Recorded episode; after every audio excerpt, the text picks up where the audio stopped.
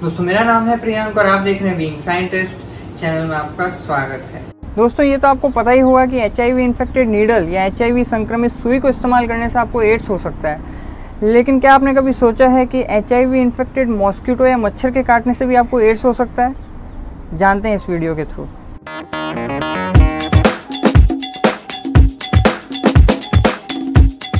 तो मेरा आपको जवाब है कि HIV इन्फेक्टेड मॉस्किटो से आपको एड्स नहीं हो सकता है। अब आप कहेंगे कि ऐसे कैसे पॉसिबल है, क्योंकि बहुत सारी डेडली डिजीज़ जैसे कि मलेरिया है या डेंगू है वो तो सारी मच्छर की वजह से ही हो रही है, तो नेचुरली इसे भी होना चाहिए, ये भी स्प्रेड करने का पोटेंशियल रखना चाहिए, पर ऐसा नहीं है। इसके मेनली 3 रीजंस हैं जो कि साइंटिफिकली रिपोर्टेड हैं।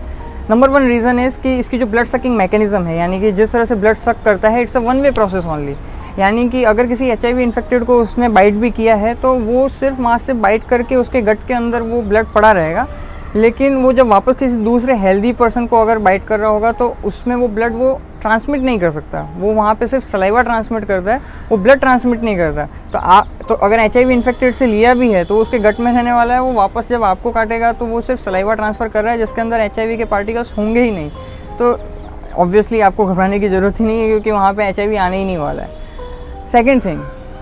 अब आप ये देखिए कि अगर गट के अंदर उसने रख भी लिया है लेकिन अब वापस उसको वायरस को भी तो सर्वाइव करने के लिए कुछ ना कुछ होस्ट मैकेनिज्म चाहिए, होस्ट मशीनरी चाहिए। आप ऐसा समझिए कि वायरस जो है वो एक तरह से किराएदार है और आपकी बॉडी जो है वो मकान मालिक की तरह काम कर रही है, तो जब तक उस किराएदार को वो प्रॉपर मकान मालिक नहीं मिलेगा तब तक वो उतना अच्छे से ग्रो नहीं कर सकता। On the same note HIV जो है उसको ग्रो करने के लिए आपकी बॉडी की T सेल्स चाहिए होती है।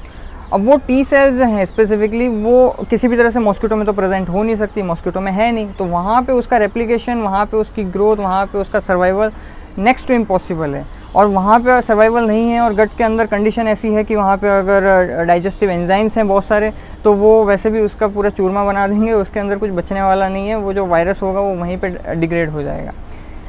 थर्ड थिंग, और जो वर्स्ट जो मतलब एक्सट्रीम केस लेके चलते हैं कि चलो इन एनी केस मान लो ब्लड किसी तरह से वो बाहर छोड़ भी दे, तो आप ऐसा समझिए कि उसके लिए भी एक पर्टिकुलर अमाउंट चाहिए इन्फेक्शन के लिए, तभी वो जो आपको इन्फेक्शन कॉज हो सकता है। ये कुछ उसी तरह से है कि जैसे मान लो आपने एक टब रख रखा है तो उसके अंदर आप सिर्फ एक ड्रॉप अगर इंक की डालें तो शायद उतना अच्छे से ना दिखे, लेकिन आप कुछ एक बॉटल ही अगर उसके अंदर डाल दें इंक की तब कहीं हो सकता है जाके बहुत अच्छे से कलर दिखना स्टार्ट हो। इसी तरह से आपकी बॉडी के अंदर भी कुछ इन्फेक्शन होने के लिए कुछ सर्टेन कॉन्सेंट्रेशन है, मतलब कुछ नंबर ऑफ पार्टिकल्स वहाँ पे आपकी ब्लड स्ट्रीम में उतने होने चाहिए, तभी जो है आप में सिम्टम लेवल पे और आपकी बॉडी के अंदर वो अफेक्ट करना स्टार्ट करेंगे।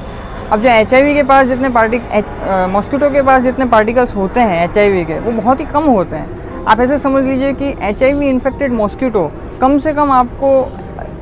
1 करोड़ से 5 करोड़ जब तक आपको मॉस्किटो न काट लें तब तक तो कोई चांस ही नहीं है कि वो आपको HIV का इन्फेक्शन दे सके, क्योंकि वो उस कॉन्सेंट्रेशन को मैच ही नहीं कर पाएंगे जितना इन्फेक्शन को कॉज करने के लिए ज़रूरी होता है। तो ये मेनली 3 साइंटिफिक रीजंस हैं जिसकी वजह से आपको HIV किसी भी तरह से एक मच्छर के काटने से नहीं हो सकता। ऑब्वियसली वो बहुत सारे वो और भी रीजंस हैं जिसकी वजह से होता है, लेकिन मच्छर की वजह से जो है HIV आपको नहीं फैल सकता। आज के लिए इतना ही, फिर आपसे मुलाकात होगी। जय विज्ञान।